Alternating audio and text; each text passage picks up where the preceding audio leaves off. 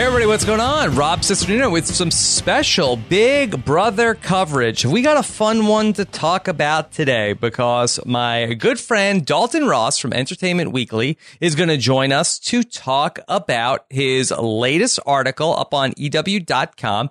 And it is all about Dan Gheesling's funeral, an oral history of the greatest Big Brother moment ever. Dalton Ross is coming up in just a moment, but first here is the first lady of podcasting, Nicole Cesternino. Nicole, how are you? Pretty good. Pretty good. Pretty Nicole, good. remember when you used to podcast about Big Brother 14? That was how many years ago? It was uh, a, way, a ways back, ways back, back when you used to actually podcast about Big Brother. Mm-hmm. And remember that used to be one of your claims to fame of I predicted Ian would win. Yes, I did. Yes. I predicted a lot of winners. Do you remember Dan's funeral? I do. Okay. Yes. Uh, that's what we're going to talk about here today. That Dalton Ross contacted Dan Gheesling, Ian Terry, Brittany, Frank, all the people that were in the house, and then had uh, spoken with Julie Chen and Allison Grodner. We're going to talk with him about this. Nicole, have you ever read an oral history? I don't think so. Yes. No. Then- that- are- do you like oral history? Um, that's not. No. Okay. All right. Let's talk. Let, before we get to Dalton Ross, then let's let's talk about our sponsor for this episode of the podcast, and this is one that is near and dear to the heart of Nicole. It's much like her, pick of Ian Terry as the winner of Big Brother 14. Probably more. Yeah, even even, Even more, so, yeah. even more so than her call of Ian Terry will win No, Big I'm Brother. just kidding. That was pretty amazing. That was pretty amazing. But Nicole loves this sponsor, and I that do, I do, I do. Figs. Figs make amazing scrubs for nurses, doctors, dentists, and other awesome medical professionals that wear and can use scrubs. And Nicole can tell you about them because Nicole has started wearing figs to her job. Nicole is a nurse. Maybe not everybody knows. I believe Danielle Murphy was a nurse also. Murphy? Yeah, that, that's her name. Either she was a nurse or she was lying that she was a nurse. I don't recall her being a nurse. Either way, she'd love these figs also. Nicole, Yeah. Nicole, why, why should people get figs? Well, normal scrubs make you look frumpy. They're not We hate that. stylish. You don't look cute. Yes. And with figs, like you instantly look cute. Yeah, because the amazing people dedicated to caring for and serving others. And they're so should- soft. Yeah, Oh my God, they're so soft. they should wear scrubs that make them feel good. yeah, I feel good in them. Figs is an amazing company that makes scrubs stylish and functional for people who deserve it most. And Figs creates the highest quality medical apparel for medical professionals to look their best, feel their best, and perform at their best every day. Every set of Figs is antimicrobial, protecting you from germs and bacteria. It's ridiculously soft, moisture wicking, and features four way stretch because Figs are made with yoga waistbands and come in a variety of styles from straight legs to joggers to skinny styles. Nicole, when you wore Figs to work, what happened? Everybody wanted to know. Everybody was jelly. They, well, they were they were a bit jelly, and they wanted to know what I was wearing. yeah. And what did you tell them? I said, "I'm wearing figs. Touch me." well, easy, easy. Don't. That's not. That's not what they're. That's not what they're saying. I You wanted them said to that. feel how soft they Yes. were. Yeah. All right. Well, Figs gives back, and you can too. Every time you shop at Figs, they give scrubs to healthcare providers in need around the world through their Threads for Threads initiative. To date, they've donated hundreds of thousands of sets in over 35 countries. And speaking of Figs, they make great gifts for the lifesavers in your life. Figs gift cards are available too. So whether you're one of the awesome humans that works in healthcare or someone that wants to say thanks to those deserving folks, Figs is going to make that easy by giving you 15% off your first purchase by using our code RHAP. Get ready to love your scrubs. Head to wearfigs.com. That's W E A R F I G S dot com and enter the code RHAP at checkout. And Nicole, They even have really amazing sweatshirts, like zip up sweatshirts, that if you, if you're not in the medical field, like you can still wear them. wearfigs.com and use the promo code RHAP at checkout. All right, Nicole, I'm going to talk to Dalton Ross. About Do- his oral. yeah, oral history. Oh, okay. Oral history. okay. Yeah. All right. That's and yes. Okay. Nicole, thank thank you so much. And then uh, you can go back and listen to your Big Brother 14 podcast. Will do. All right, let's bring in our guest for today's podcast. Uh, he was our guest back in the spring when we talked about his oral history of how Eric Reichenbach gave away the immunity necklace in Survivor Micronesia. And here he is to talk about his latest Big Brother oral history, oral history of the greatest Big Brother moment ever, Dan's funeral. Please welcome from EW Live on SiriusXM 109 and Entertainment Weekly, and the winner of the Rotten Coconuts Fantasy Football League, the great Dalton Ross. Dalton, how are you? Uh, I'm good, Rob. Thank you so much for having me. We were just talking uh, beforehand earlier about how um, that league got very tight at the end. Yeah. I had the lead though in the entire season, all season long, was kind of uh, just dominating. But right near the end, those last like month of the season, you came on really strong, and right. you were like classic team. No one wanted to play. Like the Rick Devens. Yeah. Exactly. You were hot going into the playoffs. And then I guess Jeremy Collins cooled you off, I think. yep. He did. He did. My team did not show up in the playoffs. Uh, very, very, sad story. I think you had the uh, Mahomes girly stack. Is that I is that correct? Yeah, I did. Tough to so, beat. Tough to beat. So yeah, I, as I've bragged to all of you, I mean, I even said that. I think I even said when I drafted Mahomes, I had a strategy and was and I'm sure people want to hear all about it. the oral history of the Rotten Coconuts Fantasy Football League. but I, but I, I, I, my strategy was Mahomes is going to light it up. No one's going to take him because I think he was ranked like the tenth, you know, uh, whatever. Sure. No, I, I, knew I could get him last, and I did. I was the last person in our league to draft a QB, and I, I typed in the little chat window. You guys, here's my big move for the season. I'm Patrick Mahomes Nailed my starting quarterback, and it, it obviously clearly worked out. And then Jeremy's still mad at me that I beat him. That dude's competitive. no wonder. I mean, no wonder he won Survivor. He was like, I mean, he wasn't cheating in the league, but like he was making shady deals. He was taking advantage of players that maybe weren't as quite as savvy and like yeah. lopsided deals. Uh, and uh, then he didn't beat me, and I think he's still sore about it. okay, all right. Uh, so uh, drafting Patrick Mahomes, uh, a greater move, maybe even greater than Dan's funeral. But we're here to talk about Dan's funeral, and it was five years ago. Is that is that right? Seven, seven, seven years, years ago. Oh my, oh my, time flies. Time flies in Big Brother, uh, Rob. And yes. it was, uh, this episode aired on August 29th, uh, 2012. Yeah. And uh, so I sort of figured, well, this could be, you know, kind of like the Eric Reichenbach yeah. Survivor oral history. I, I, put out 12 years to the day after that aired. So it's kind of going uh, for the same thing here with the with the Big Brother Dan funeral. Okay, just so people have a chance to take a look at this. Okay, you can go to Dalton's Twitter page. He is at Dalton Ross, and you can find this on EW.com as well. If you want to read through the article before we talk about how this all came together. Okay, is there any place easier that would be to find this, Dalton? No, I think that's it. Yeah, just go to my Twitter. There'll be a link there, or just Google Big Brother oral history, and hopefully, oh, Whoa, well, yeah, be able to find it. I mean, I, you know, that should that should that should do the trick, I guess. And I, I agree. I beg anyone that's listening now that has any interest in Big Brother and this story to pause, read the article, which should take you about 18 hours, uh, and then and then and then come back and, and listen because I think there's some pretty uh, fascinating uh, stuff in there. Uh, I apologize for the length of the article. I think it's the longest. It is definitely the longest article in the history of Entertainment Weekly. Uh, Whoa, for better or worse. Yeah, um, it's twenty thousand words, so it was crazy. And um, honestly, I didn't think the story was going to happen. Um, you know, just getting in touch with everyone, Rob, was was crazy. I, I went to CBS. I said, "Look, I want to do this oral history." on Dan's funeral. And I was kind of thinking, you know, after the Survivor one I did and, and, and how well that turned out. And I thought about a Big Brother one. Um, you know, you talk about the biggest sort of moments ever. Yeah. Uh, you know, there's the Marcellus veto, obviously, when he didn't use it. Mm-hmm.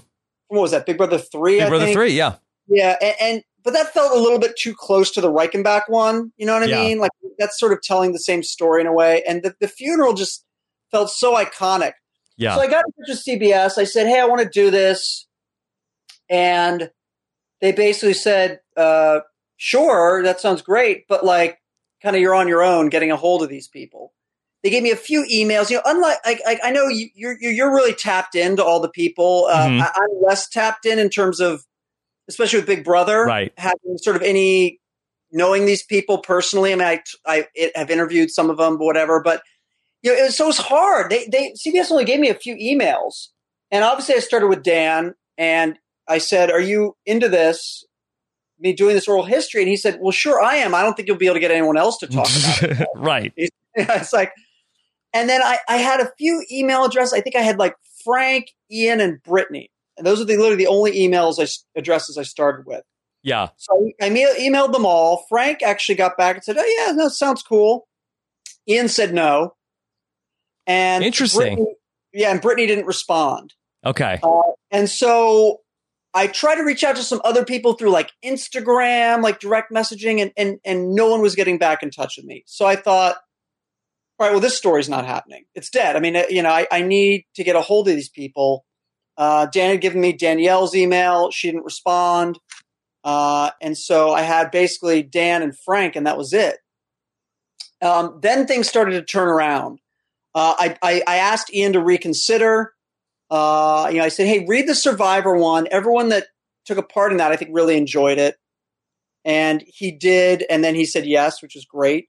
Uh, I, I, leaned on Eliza, uh, our good friend Eliza from Survivor, who had just done an Amazing Race. Oh, yeah. So she, you know, uh, got in touch with Brittany, and then Brittany said sure, so gave me her number. So I call, a lot of these emails they, they went to spam. I was realizing they weren't seeing them. I guess I'm the only person that still emails people. I'm like 512 yeah. years old. Well, yeah, you need to get it on like Instagram DMs. I think. I tried that with a few people too, and people weren't getting in touch with me. Yeah. So believe me, I, I, uh, get it. Nobody that you're. I'm commiserating with you on some of this stuff. yeah, stuff. Yeah, trying to Instagram wasn't working. So anyway, now I got Brittany. Great. Yeah. Then Danielle, I emailed Danielle again, and I think I'd hit her DMs and she wasn't responding. But I uh, I emailed her again. She said, "Oh my god, your your email was in my spam. I didn't see it until now." And so then she was in, and then Danielle was a was a rock star on this because then she's the one that got me in touch with Jen with Jen City, who I had tried to no response. I emailed Jen and had DM'd her, no response. Yeah. But then Danielle got me in touch with her, got me in touch with Joe, and then most remarkably of all, got me in touch with Shane, who not only has I don't think has done a Big Brother interview like ever, or mm-hmm. basically hadn't talked to outside of Danielle. I don't think any of the contestants yeah. in the past seven years. I mean, he was totally off the grid. Mm-hmm. Well, I went from Rob. I went from like having no one and saying the story's dead. I, I really I moved on. It was over. I was done. I'm not doing it. To then getting every single person that was still in the house, which was uh, pretty remarkable. And for some reason, if people have not read this, uh, the way that you set this up, you give us sort of like the the setup to what was going on, and then we go through the veto, which uh, I had forgotten all about the uh, veto element part of all of this, and then we go through Dan's solitary confinement and the ultimate uh, Dan's funeral itself. And then finally, we sum things up with a lot of thoughts in terms of how the season played out. But for anybody who has not had the time to read this or is going to read it after, Dalton, could you just give us a, a quick synopsis to set the stage for what Dan's funeral was? Yeah. So basically, what happened was is uh, Dan uh, Gheesling comes back. He's won in season ten. He's won. It's a weird season of Big Brother because they right. had a, what, what twelve players, and then they brought back four former players as coaches. Yeah. And what that did, what that meant was they each picked three players to be on their quote unquote team, and then if if any of those players won, the coaches would get $100,000. They weren't playing to win. They weren't in the game. I guess it's sort of a, this sort of like a Rob and Sandra thing for Island of the Idols coming up with Survivor. Mm-hmm. Except the difference being if one of the players on their team won, they'd win $100,000. Then at some point during the game, America voted to allow the coaches to become players if they wanted. And then the coaches voted and whether to do it or not, and they decided three to one to do it. I think Mike Boogie yes. did not want to, but the other three did. So now they're players and they're eligible to win. Uh, we we eventually get into day you know 49 or so, and Dan's the biggest threat, sort of seen as the biggest threat, and Frank is HOH. Puts Dan on the block. Dan's going home. I mean, I'm making this mm-hmm. more convoluted than it needs to be. Dan's on the block. We've seen a million times, and he's going home, no question. uh, there's a whole veto situation, which we'll get into a little more in depth in the minute because I think there's a lot of fascinating stuff in the veto that happened. Um, but anyway, he doesn't win the veto. He goes in, sol- then he has to go immediately into solitary confinement because of a punishment, and he gets out of there, and it's he's it's done. He's going home, locked and loaded. Everyone knows it. It's going to happen, and then he basically comes out and stages what he calls his funeral. And so he does this whole funeral where he throws, he says, Hey, I'm leaving. I just want to say a few words, group meeting. Let's all meet in the living room. And then he starts throwing these bouquets to people like, Oh my gosh, Joe, you know, uh, I respect you so much as a person and as a dad, and I hope I can be the dad you were. And Shane, you're Captain America. You're incredible. You're such a good person. Brittany, we're both married recently. I connected to you on that.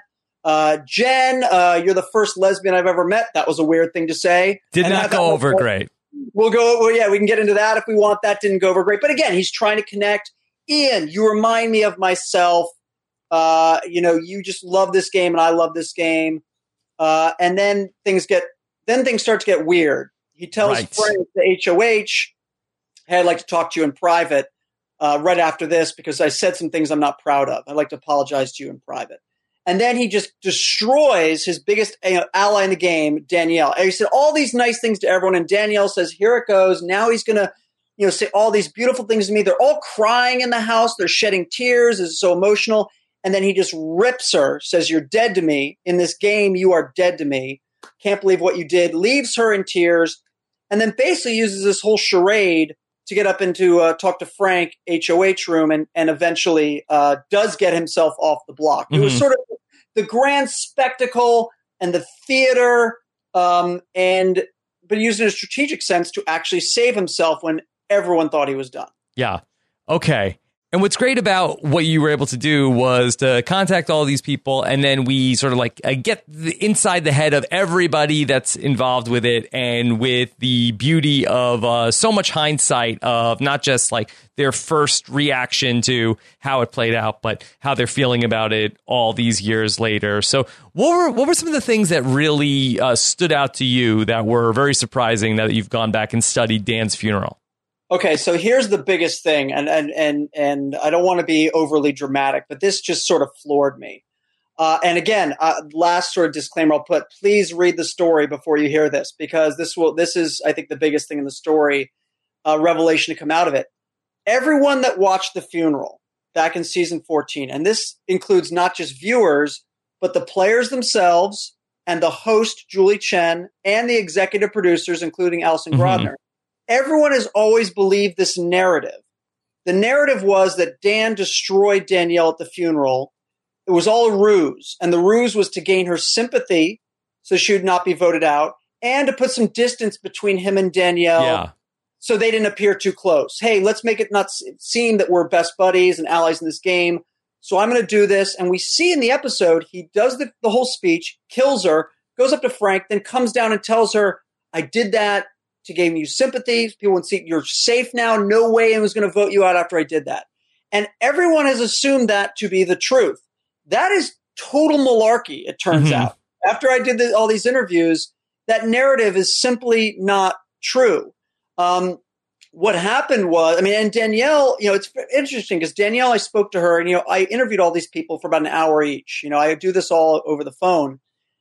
And I talked to Danielle and then she rewatched the episode and she called me back a few days later and she said, You know, it's interesting because I watched the scene with Dan and Frank up in the HOH room where Dan turns Frank. And Frank is the one that brings up the final four yeah. alliance him, Jen City, Dan, and Danielle, not Dan. I don't think Dan had any int- intent of of still doing an alliance. And i think that he was actually when he was mad at me that that was real that that was all real. Mm-hmm. that he was pissed at me about this thing that we'll get into in a second. I then talked to dan and his own story. Dan confirms it. Yeah. yeah and he confirms it and he acknowledges that in interviews right after the season ended if he was doing them he would have maintained that cover that this was all part of his plan to make him sound that much smarter. But that's revisionist history. It's not real. What really happened and this was never shown on TV or on the live feeds because it happened during a veto competition. And they don't show those on the live feeds. Is that during the competition, it was a draw something challenge. And so uh, I guess that was the big app at the moment, Rob. I don't remember. I don't know if you had uh, draw Uh, something. yeah, I remember that. Yeah, yeah. Yeah. So they um they basically a picture would come up and you buzzed in if you thought you knew it, and if you were right, you got points. But then you also did do a punishment. Mm. So um, the plan is is that, and this gets confusing, and I apologize, but Ian already has a veto because he won a special Pandora's box was open. He won a veto. So if Shane or Brittany can win the veto from this competition, then the Quack Pack, Yeah. worst titled alliance ever, Mhm. uh, they can take Worse than Faute? I don't know. Worse than the friendship. Uh, uh, they can basically take both of them off the block. Someone will have to go back up, but they'll have the votes to keep the entire Quack Pack safe. So the plan is Dan, Danielle, throw this competition. Let's let Brittany or Shane win it, and we're all safe. What happens is Dan then doesn't throw the competition. Mhm. And then it gets later, and then Danielle buzzes in on spots. And the punishment is everyone has to throw paint at her. Well, Dan apparently was super pissed that she buzzed in, really angry, even though he was buzzing in and trying to win, really upset that she had because he thought, hey, you know, you're not going home. I'm going home. Uh, I'm the one that really needs to win this, not you. So he was pissed. And on that, Mhm. that throwing competition, what you don't see is that uh, after they were supposed to stop throwing and the timer off, he threw a full can right in her face. And he was really pissed. Then, and then when the whole competition was over, and there's other stuff we can get into if we want with this veto Mhm. competition and some cheating that happened, that in the few minutes while they're waiting for the house to open back up, he was yelling at her and really, really upset with her. And then he went right in sequester. So when he came out from sequester, he was still really pissed at Danielle. What you saw when he's saying how angry he was, that was true. Right. Now, he was using it as a little bit of a diversion. There was a strategic element to it. Use the diversion to then get up to talk to Frank. That is true. But he was legitimately angry with her. That was not all a ruse. I thought that was pretty fascinating. Yeah, and don't forget also that they are on the block together. I know you're not forgetting, but just for anybody who has not watched Dan's funeral in seven years, that they're also on the block together. So if Dan really like buries Danielle, I hate your guts. You know, that's like a classic Big Brother move of, oh, well, well you know, we know Dan's target. Dan's going after Danielle if he stays in the house. So uh, another reason to potentially say, okay, well, uh, if we saved, if Dan is, uh, you know, he we know who Dan's going for. He's less threatening. it was funny because you know I, I'm Rob. I'm, I'm saying this to some of the other players, um, and before I had it confirmed from Dan, and like I asked Ian, like Ian, is it is it possible that Dan was actually really mad at her? He's like, no, no, no, no, it was all ruse. Like people are saying, no, no, it's Mhm. definitely all ruse. Julie Chen, you know, had no idea. Allison Grodner, I had to inform her of this. Yeah. That no, no, it was not. This was real. He was really angry at her. So I found that really interesting. That at least what I had always considered, and what I think we've always thought of, was actually that's actually not the way it went down. There were a lot of really interesting other takeaways of things that I didn't know. I mean, I found it fascinating. Danielle, the whole Danielle Dan thing is just it's just, I just, it's crazy. Fascinating. Yeah. That is. is a complicated relationship.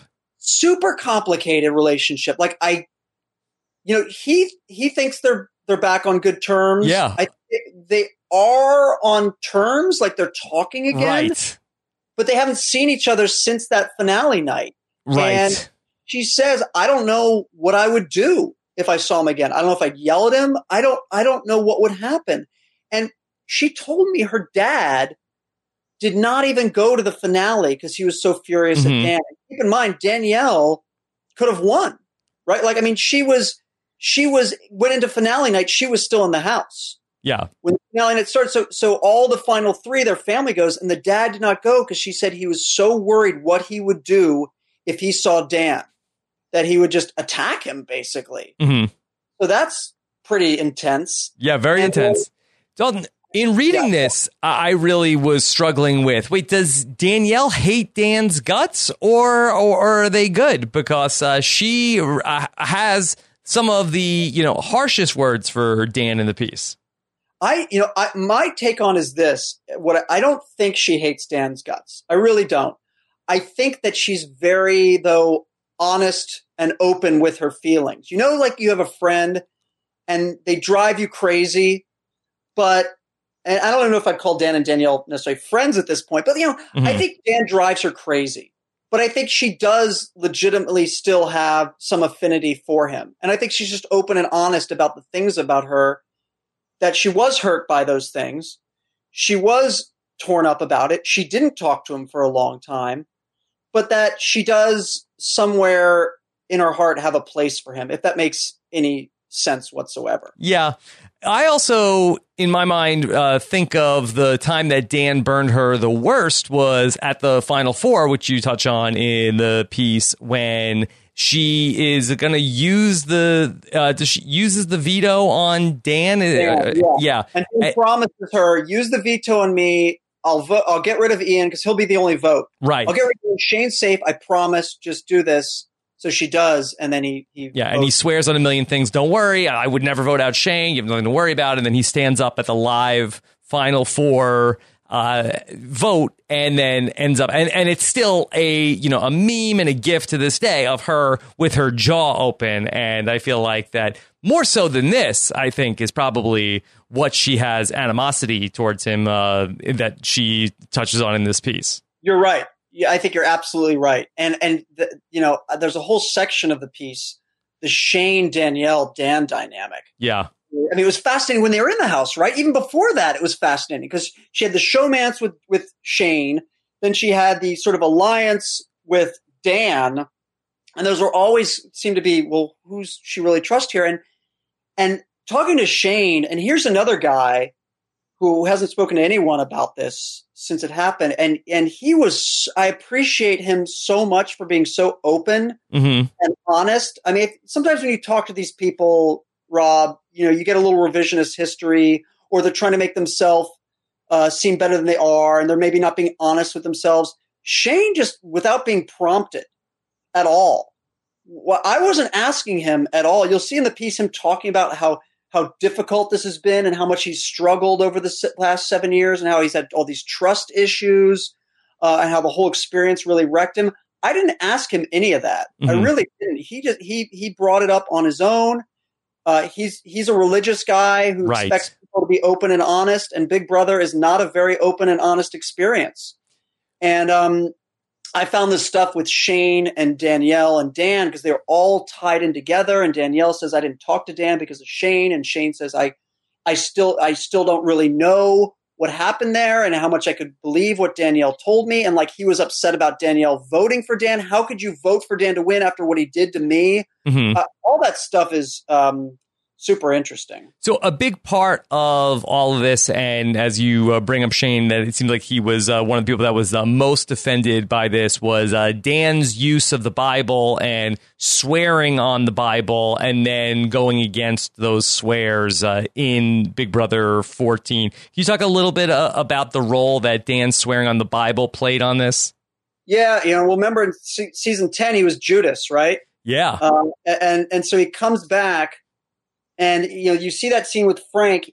He swears on the Bible and his wedding ring and on his dead grandfather's cross. Mm-hmm. Uh, and he did that apparently in multiple instances. Ian Ian said in the yeah. final speeches, final and we can talk about that if we want, how Dan had sworn on his dead grandfather's cross that he was going to bring Ian, you know, to the end and this and that and what have you. Um, it's interesting to talk to people now about it. In fairness, uh, that Dan was not put to the test on that. So that was not and, and that was not a promise that Dan broke. And Dan told me now this was a whole other thing. Like side, I so I spoke to the final three the next morning, and um, I spoke to Dan as I'm sure you did as yeah. well. And I spoke to Dan, and I asked him the obvious question: Who would you have brought had you won? And he said, I would have brought Ian.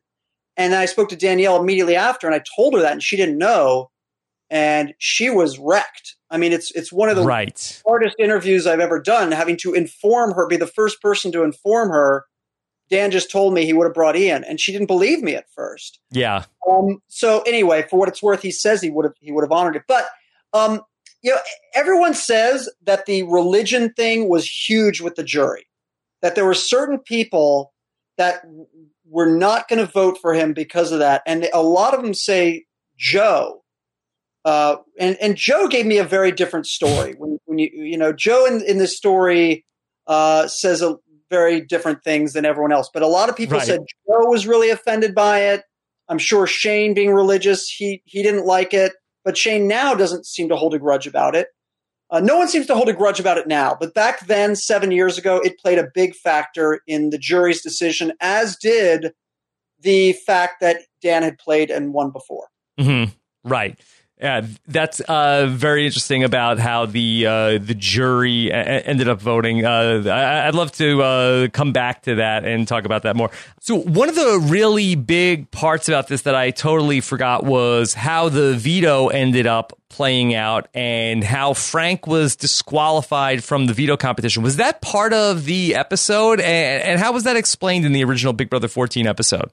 It's it's all in it. It's really interesting. So what happens is again, it's this draw something challenge. You buzz in. It comes down to the very last question. Dan's in first place with I think 23 points. Dan's in second place with 14, and it's worth 11 points. If anyone but Dan gets this question right, Frank wins HOH, uh, wins the veto. Excuse me, because no one else has enough points. As long as as long as Dan doesn't win, anyone else, Frank wins the veto. So Brittany buzzes in, but she doesn't know it. And so Frank whispers Summer to Brittany, knowing, hey, if Brittany gets this right, I win. So Frank whispers it to, to, to Brittany, and on your TV screen, all you see is next go Ian. Ian says, Frank, you know, you've you've whispered it. That's you're not allowed to do that. You're disqualified. So what actually happened was Frank whispers Summer to Brittany. Brittany says Summer, which you don't see on the show, and then production go. Ian's wearing an IFB in his ear. He's Yeah. wearing an earpiece, so he's connected to production. They say, "Stop everything, wait." Now, Yeah. this fascinating part of the. If you love behind the scenes stuff like I do, Yeah. uh, this is fascinating because I spoke to Rich Meehan and Allison Grodner, the two executive producers, and said, "Tell me everything of what happened." Yes. So what happened was uh, one of the the, the producers uh, who's watching it in real time immediately stops the competition. He calls Rich he goes, "We have a situation. Uh, we think that Frank gave Brittany the answer. We've put the game on lockdown."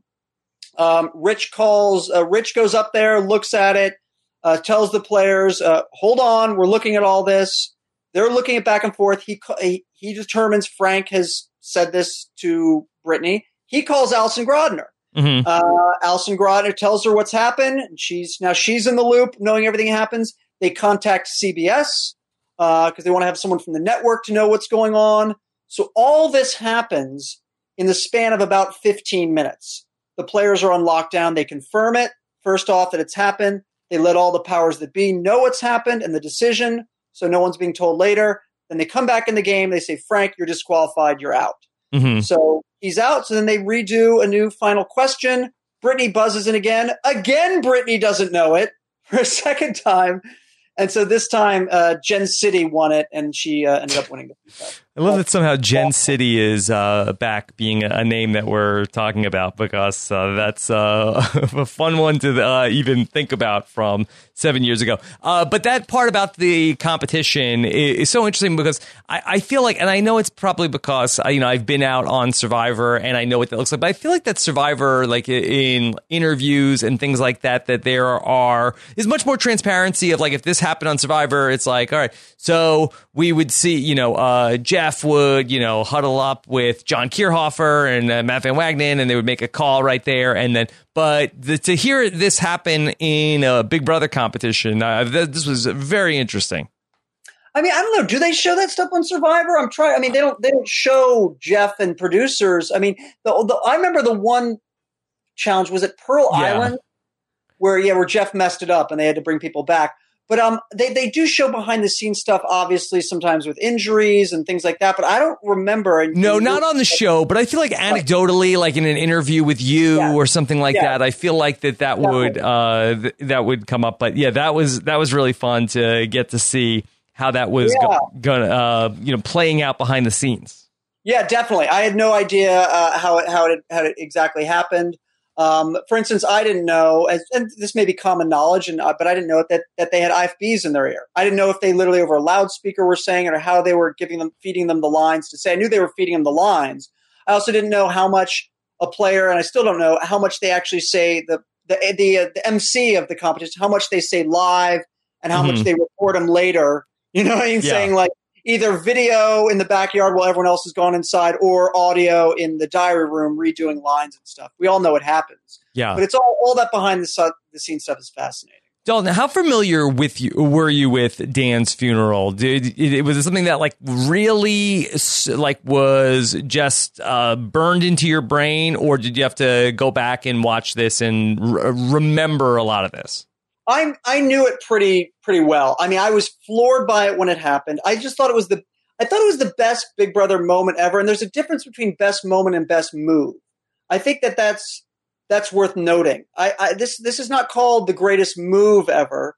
And remember, because Dan didn't even win ultimately, but it is the greatest moment. I think when you think of the spectacle of Big Brother and just the showiness, and it's Big Brother's all about voyeurism, and you get it all here. You know, you get the literally the tears from contestants you get this just crazy uh, movie. It's the it's the embodiment of expect the unexpected, right? Mm-hmm. So I I loved it when it happened, and every once in a while I kind of would just pull it up on YouTube. You know yeah. what I mean? Watch it. So I knew it pretty well. Obviously, I went back and watched the episode multiple times, um, along with other episodes from the season, along with the finale.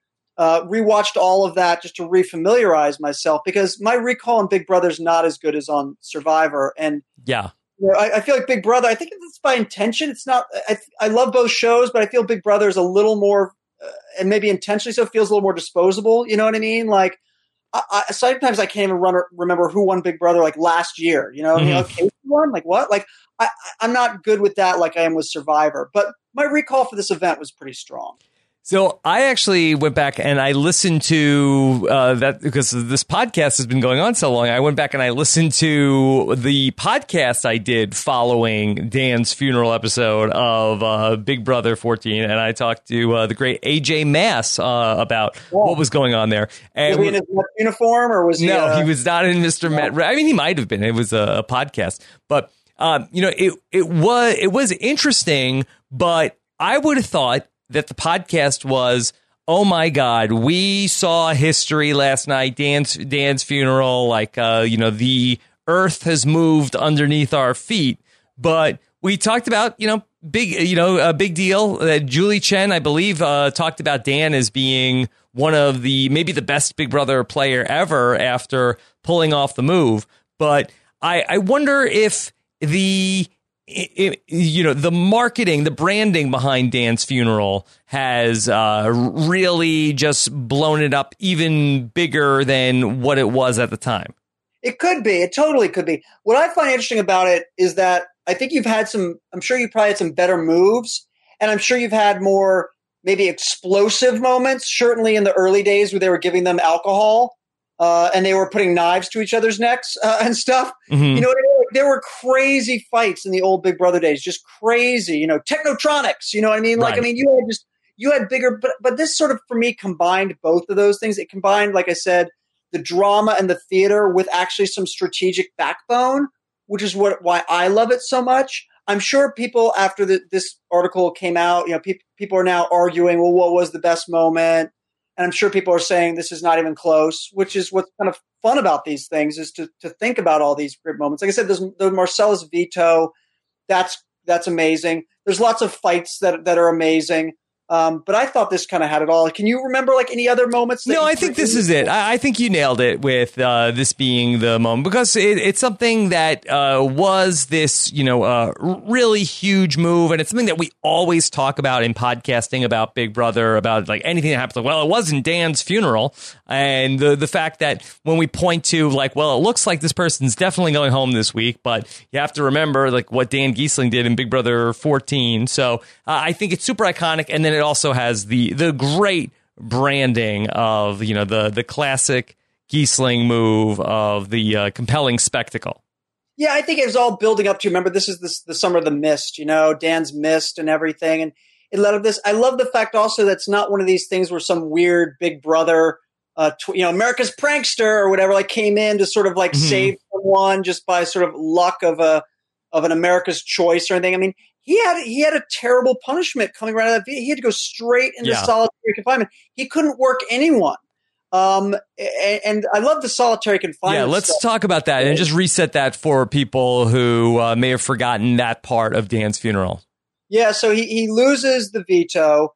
Uh, as we talked about earlier, he's yelling at Danielle, and then he has to go immediately into solitary. I think he has like five minutes. He has a quick diary room session where he's crying and depressed, goes to the bathroom, and then goes into solitary confinement for 24 hours, which was a solitary confinement dance party. So, you know, it looked sort of like a rave in there. There's pulsating, terrible music, uh, some black and white motif all over the walls. Looks like, you know, you're being hypnotized. And he said, you know, what happened in that room is really the question because we really don't know. We don't see anything in the episode. We don't really, we know he came up with this plan, but how did he come up with the plan? Uh, as we've never really talked about. So, what's interesting to me is he said the first few hours he was just scrambling, like he thought there was a there was a cake in there for some reason. That's all he had to eat. So he thought there was a veto in the cake. So he tore up the cake looking for a veto. Of course, there's nothing there. And then he started to put the put the plan together. He wanted to start with a house meeting because he'd done that in season 10. He was pissed at Danielle. He thought putting her on blast could work somehow.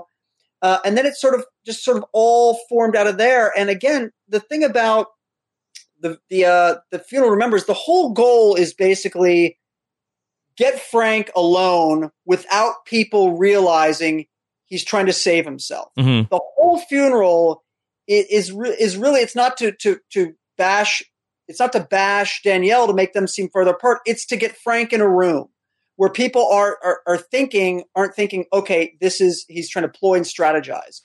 So this was the way he came out to do it. This is the sideshow. This is uh, you know this is sort of the uh, the, the, the magician's act mm-hmm. of look over here when you're really doing something over here.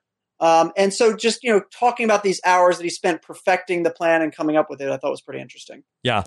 And you uh, mentioned Julie Chen went back and uh, you was one of the people that you spoke to. I, I was really impressed that uh, Julie watched the episodes. Uh, Julie watched the finale. Uh, that that blew me away.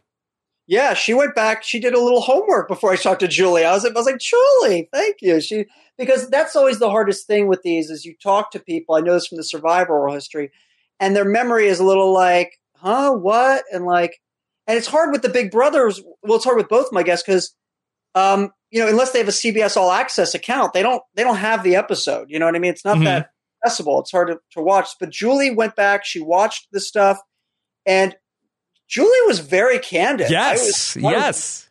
Was, couldn't believe it. She started you know, she yes, she says Dan is brilliant. Yes, the move is incredible, but she she takes some shots at Dan Gheesling. Yeah, can I? I, I looked at this. I have the passage marked. Can I? Yeah. Uh, she said uh, about the, the, when the funeral was happening. She said uh, th- these people are in tears. It's working. Uh, and she was thinking, oh my gosh, they've been in this bubble for so long, they can't see through his phoniness. Uh, I felt like I could always see it, starting with the way he always addressed me as Mrs. Chen. It just never felt genuine. It felt more like this guy is a politician. He's an apple polisher. Some people fall for it. I never fell for it. I always felt like he had a motive and he had an agenda, and I thought the agenda was so obvious as a viewer. But watching it work on everyone and seeing all the tears, I'm like, this guy is brilliant. Wow. I, I think it's that's a, a great, fascinating quote because she's a again being honest and candid, but then she's also giving an insight to sort of the bubble of Big Brother, which I think is a real thing. Talking to these people, and you know, you've you've you've been on a reality show, you know it, and talking to Big Brother contestants, which is a different experience from Survivor. You're emotionally, mentally vulnerable, right? Like you're not you're not in peak condition, and and so she gets at that while also giving her very honest opinions about Dan. I asked her, I started the interview. I'm like, just just before we get going, like, what was your impression of Dan heading into season 14? And she was like, honestly, not all that impressed. Like, I didn't think it was bad, but like, he didn't strike me as anything special. Now, she goes on to say that she thinks he is a special and incredible player. But, you know, going into it, she was like, I really didn't have a huge impression from season 10. Found mm-hmm. it very interesting. And, you know, then her, and we could talk about this now, or we could talk about it later, as she talks about her thoughts about the, the, the finale and the voting, because that's, that's sure. all pretty interesting as, as well. Uh, I just, uh, you know, I, I kind of asked everyone because I think the funeral is directly correlated to the finale since Ian and Dan both ended up there. And the question sort of did these hijinks that Dan pulled and uh, you know th- this this dramata and throwing Danielle under the bus and swearing on everything and doing all these moves and having no boundaries. Did this ultimately come back to bite him in the finale? And Right. and I think it, it definitely did. Yeah.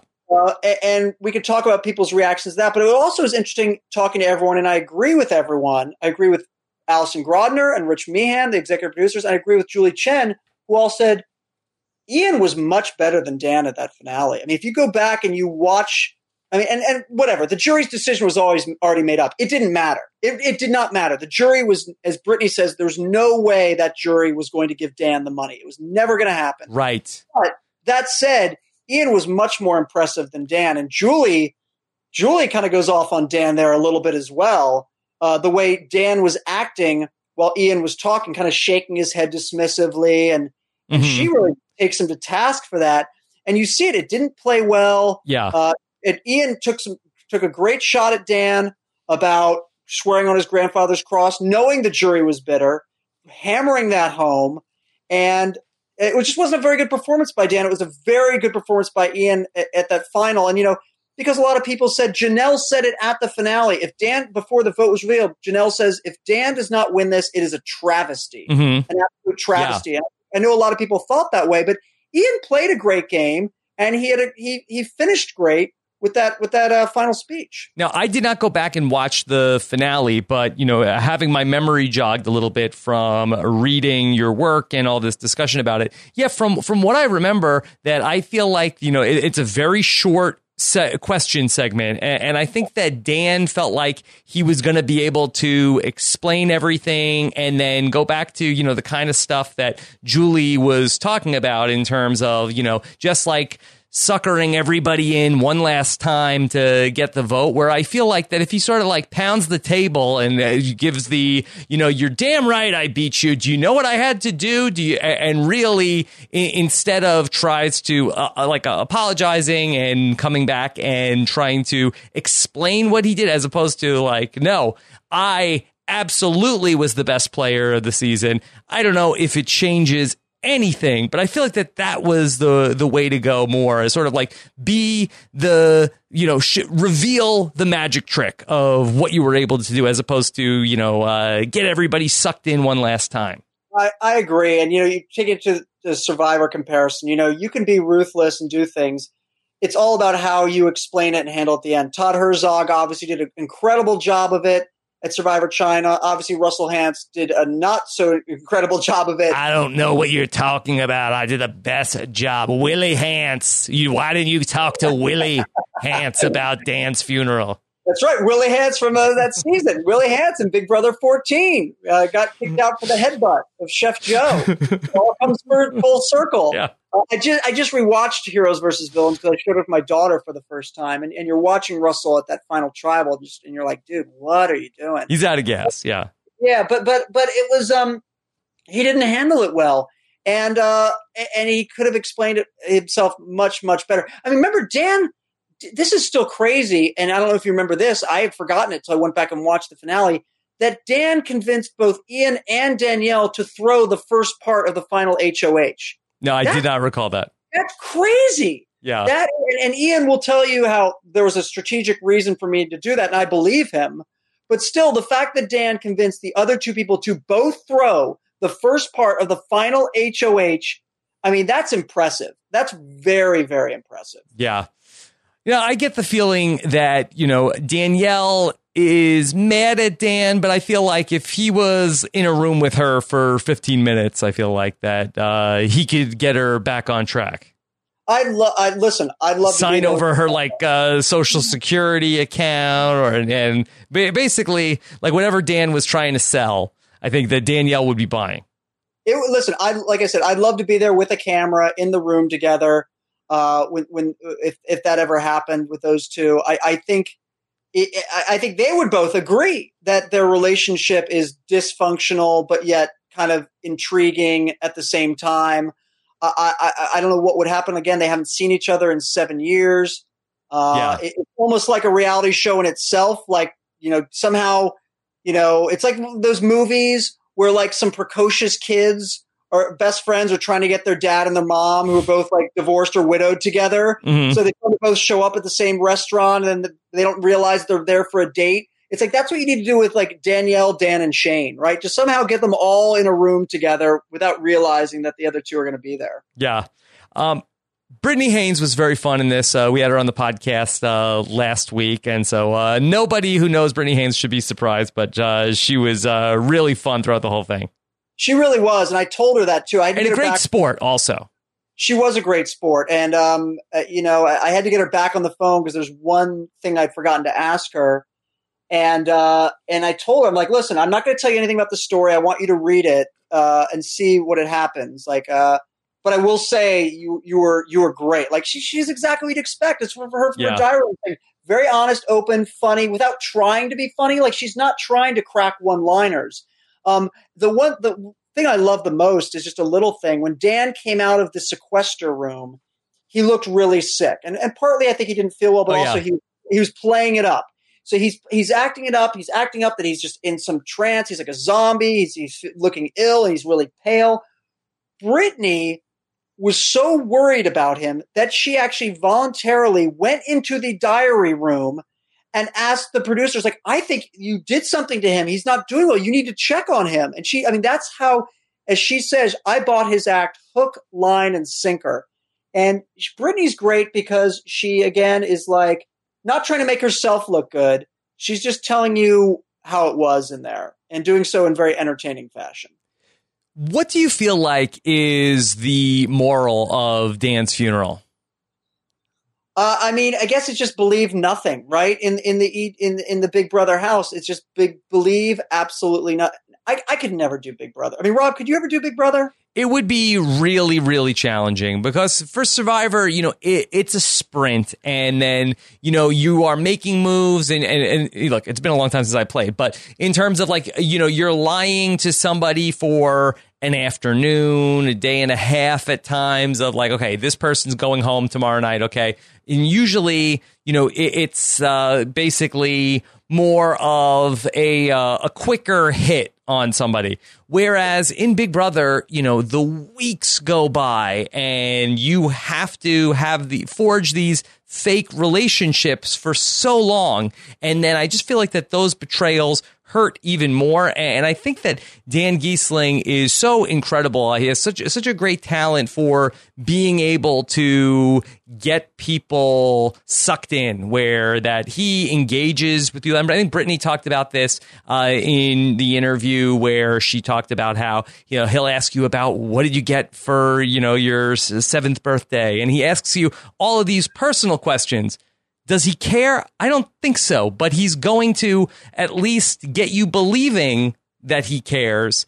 And then that's how one day he's going to use that against you, use that uh, relationship against you. But then at the end of the game, that's that's just um, is it a faulty strategy? Is the question. Yeah, and I think my problem why I, I mean I would never do any of these shows because I just I don't want to be on TV doing these shows, but like I I would like to play Survivor, like if there were no cameras. Yeah. I would I would really like to do that.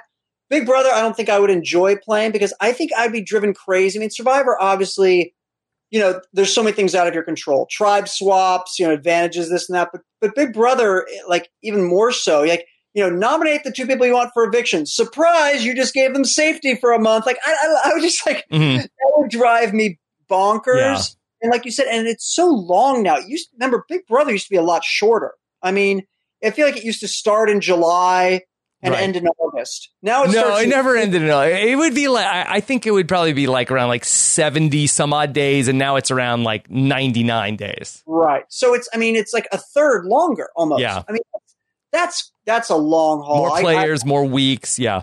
Uh, yeah, I, I couldn't do that. I, it'd be really difficult. I, I just, I- it's, I mean, you know, the, the, the motto again is just, I guess to, to a degree, this was the motto of the survivor oral history I did, which is just like never trust anyone. But the other motto is, and this is, this was a, a thing that I don't think was hammered home too much in the story, but Dan talked about it and Ian talked about it.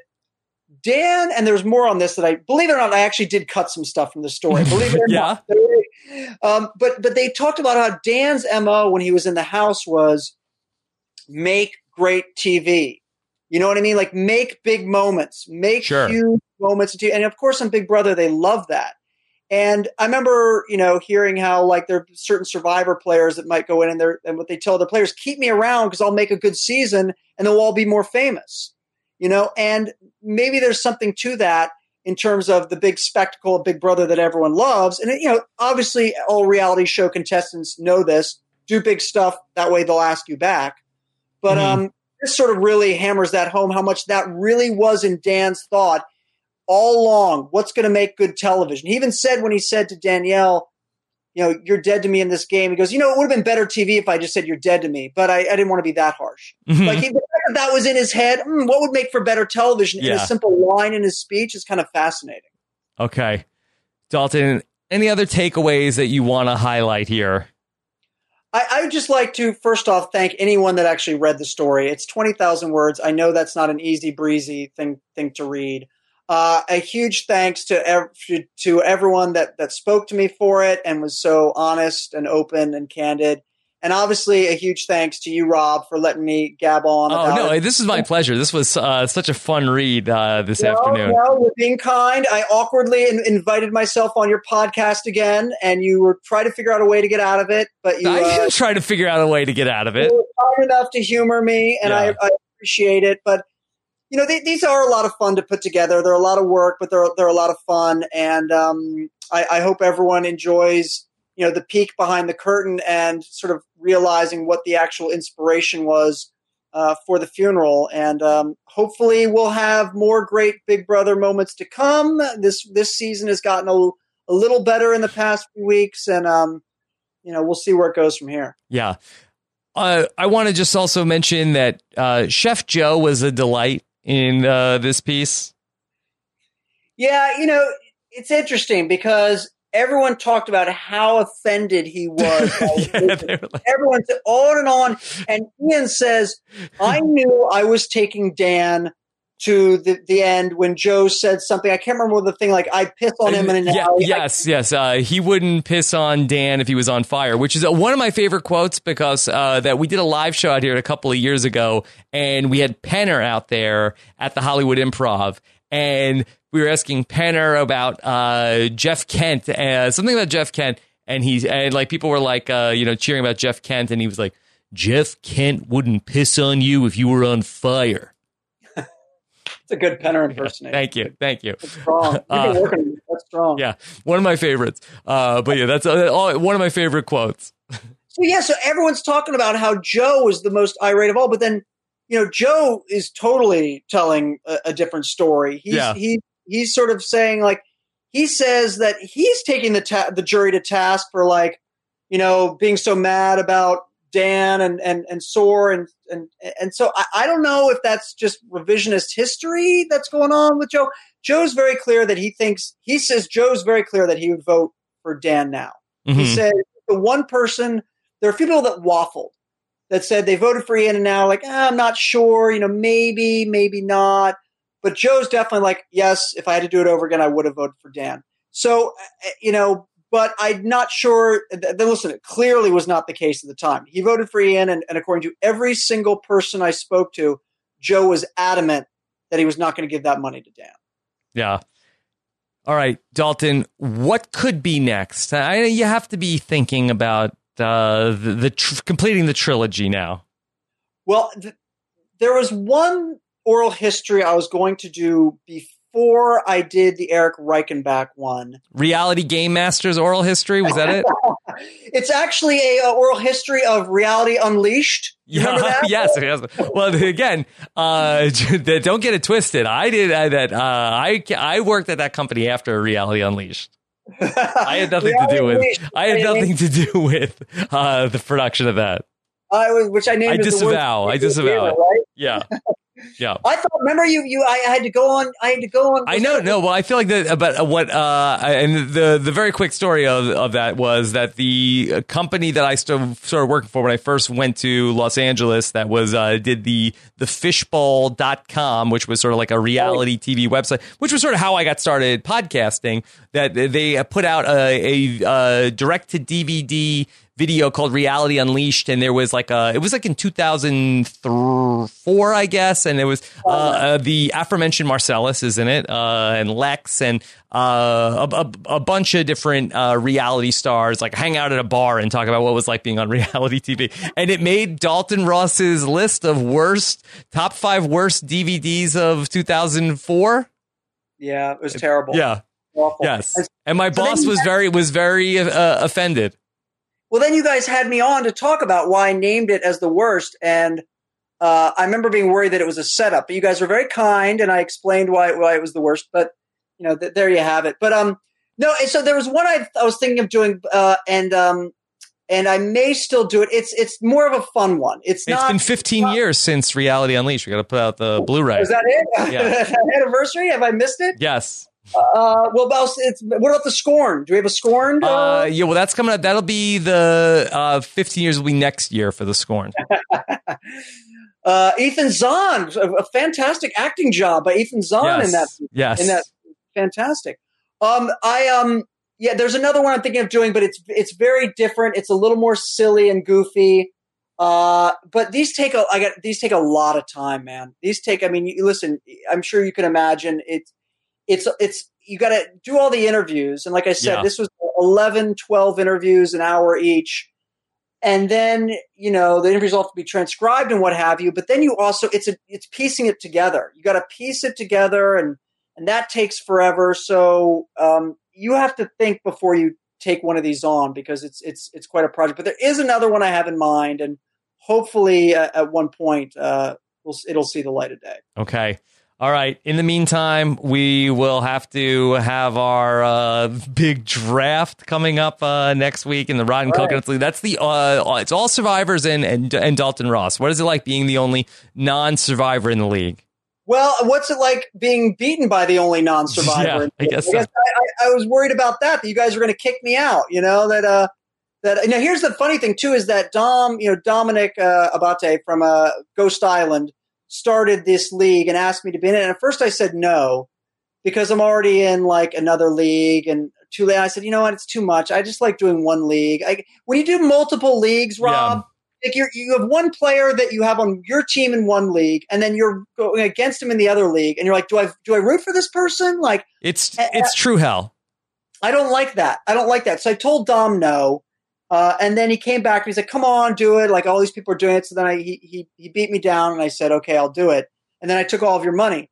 Um, so uh, yeah, no, but I have a little bit of a, a I'm a little self conscious about the fact that I'm the only one that has not been out there and, and done it, and yet I'm, i have taken over your league. But mm-hmm. I'm sure someone else will uh, take home the bacon this year. Okay, all right.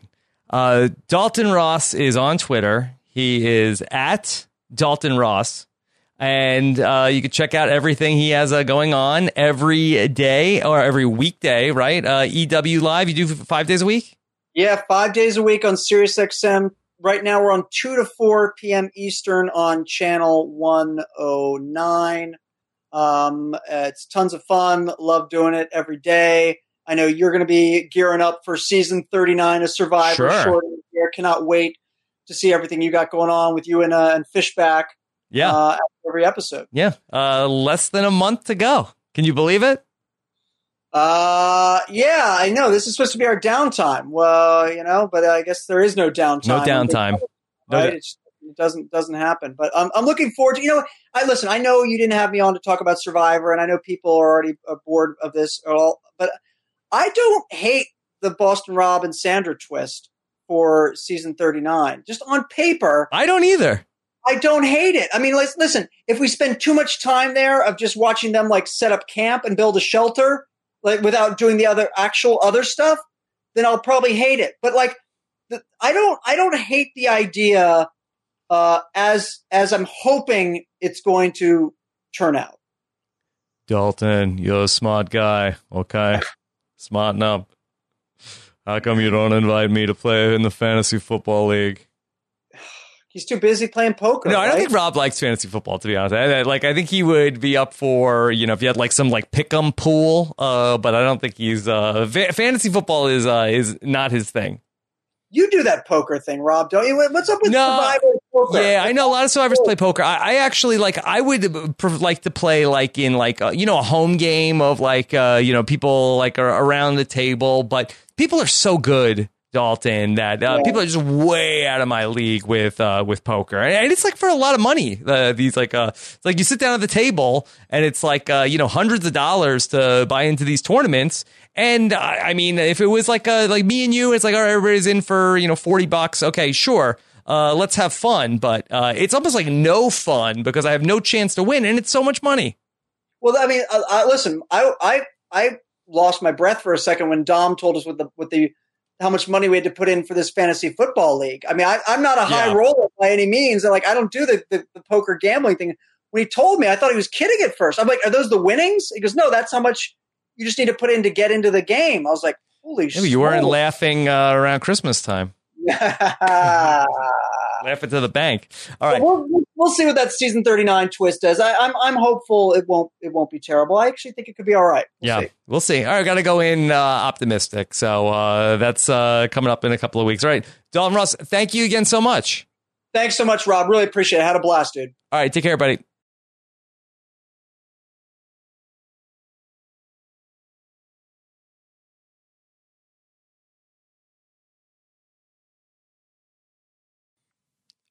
All right, everybody, there you have it. Dalton Ross talking about the oral history of Dan's funeral here on the podcast. And hope uh, Dalton Ross does some more of these. Maybe that might be a fun podcast to do of the uh, like top, top 10 Big Brother or Survivor moments. Dalton Ross should do oral history articles. I guess what would you call the or- oral histories uh, about this? I feel like the uh, Johnny Fairplay grandma lie. I think is a think that'd be that'd be a solid one.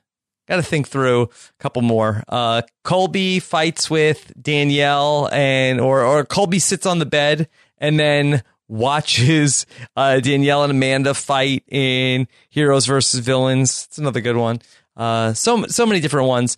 Uh, we could do when uh, Ricky Williams had to uh, help a constipated Kato Kaelin in Big Brother Celebrity 2. Uh, the list is endless. But thanks again to Dalton Ross for coming on here to talk about his oral history on Dan's funeral. Hey, if you like Big Brother, boy, we got more in store for you because Thursday night we will have our eviction night recap with Kaitlyn Herman. So hopefully you can you can join us live at 10 15 p.m. Eastern or catch our podcast recap in your podcast feed. All right. So that's going to do it for us. Of course, thanks to the patrons of Rob's podcast who make all of this possible. To find out more about everything we're doing over on our Patreon, had almost a uh, three hour and 40 minute patron cast call in show on Tuesday night where I took phone calls from the patrons. We got our Facebook Friday coming up as well, where I get to talk with all of the people who share my love for reality TV. We talk about everything uh, that's going on on these shows and beyond. All that's available at robhasawebsite.com slash patron. Hope to see you there. Take care, everybody. Have a good one. Bye.